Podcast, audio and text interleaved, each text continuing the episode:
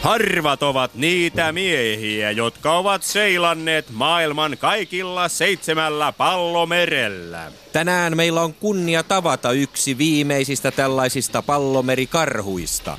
Hän on 29-vuotias naantalilainen Ahti Reeling, joka viettää ansaittuja eläkepäiviään täällä lapsuuden kodissaan, jonka jokainen yksityiskohta huokuu pallomeren kävijän värikästä ja täysillä elettyä elämää. Seinät ovat täällä täynnä matkamuistoja kaikista näistä eksoottisista maista, joihin pallomerimiehen ura on hänet vienyt.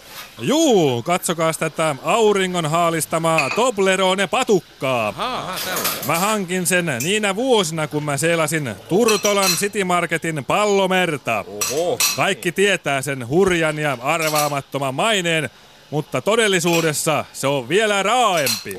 Niin, vuodet pallomerillä ovat jättäneet jälkensä Ahti Reelingin kasvoihin, jotka ovat ahavoituneet karun miehekkäiksi. Mikä veti nuoren Ahti Reelingin pallomerille? Aluksi se oli ihan silkka sikailun halu, joka valtasi nuoren 15-vuotiaan minuni, kun kuulin kiehtovia tarinoita tax-free-reiteillä kulkevilla laivoilla seikkailevista pallomeren kyntäjistä. Mm, aivan, aivan, aivan niin. Karkasin kotoa ja suunnistin kohti tuntematonta, eli Viking Marinellan pallomerta. Oh.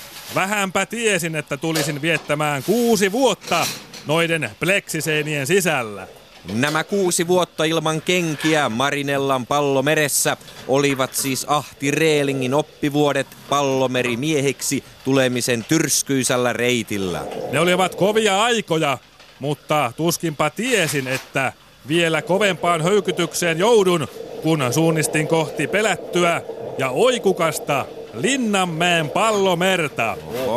Siellä pallomeri muuttuu tyvenestä vellovaksi hornankattilaksi niin? silmän räpäyksessä ilman varoitusta, kun bussillinen luokkaretkeläis kakaroita ryöpsähtää pallomeren syvyyksiin. Osa näistä kaikkien pallomerimiesten pelkäämistä pallomerihirviöstä jopa heittelee niitä palloja, Ai. vaikka se on vastoin kansainvälisiä pallomerenkulun sääntöjä. Ja tämän raskaan elämänvaiheen jälkeenkö Ahti Reeling sitten siirtyi pallomeren tutkimuksen palvelukseen Silja Sereneidille? Joo, Tapasin Kataja Nokalla yhdessä pallomerimies Kuppilassa ranskalaisen pallomeribiologi Jacques Cousteau, jonka kanssa lähdimme viiden vuoden tutkimusmatkalle Silja Serenaden pallomerelle. Cousteau kunnianhimoisena tavoitteena oli selvittää, onko Serenaden pallomeressä enemmän keltaisia kuin sinisiä palloja. Tuhansien sukellusten jälkeen kovia kokenut tutkijaryhmämme sai selville, että eniten tuossa kesyttämättömässä pallomeressä oli punaisia palloja.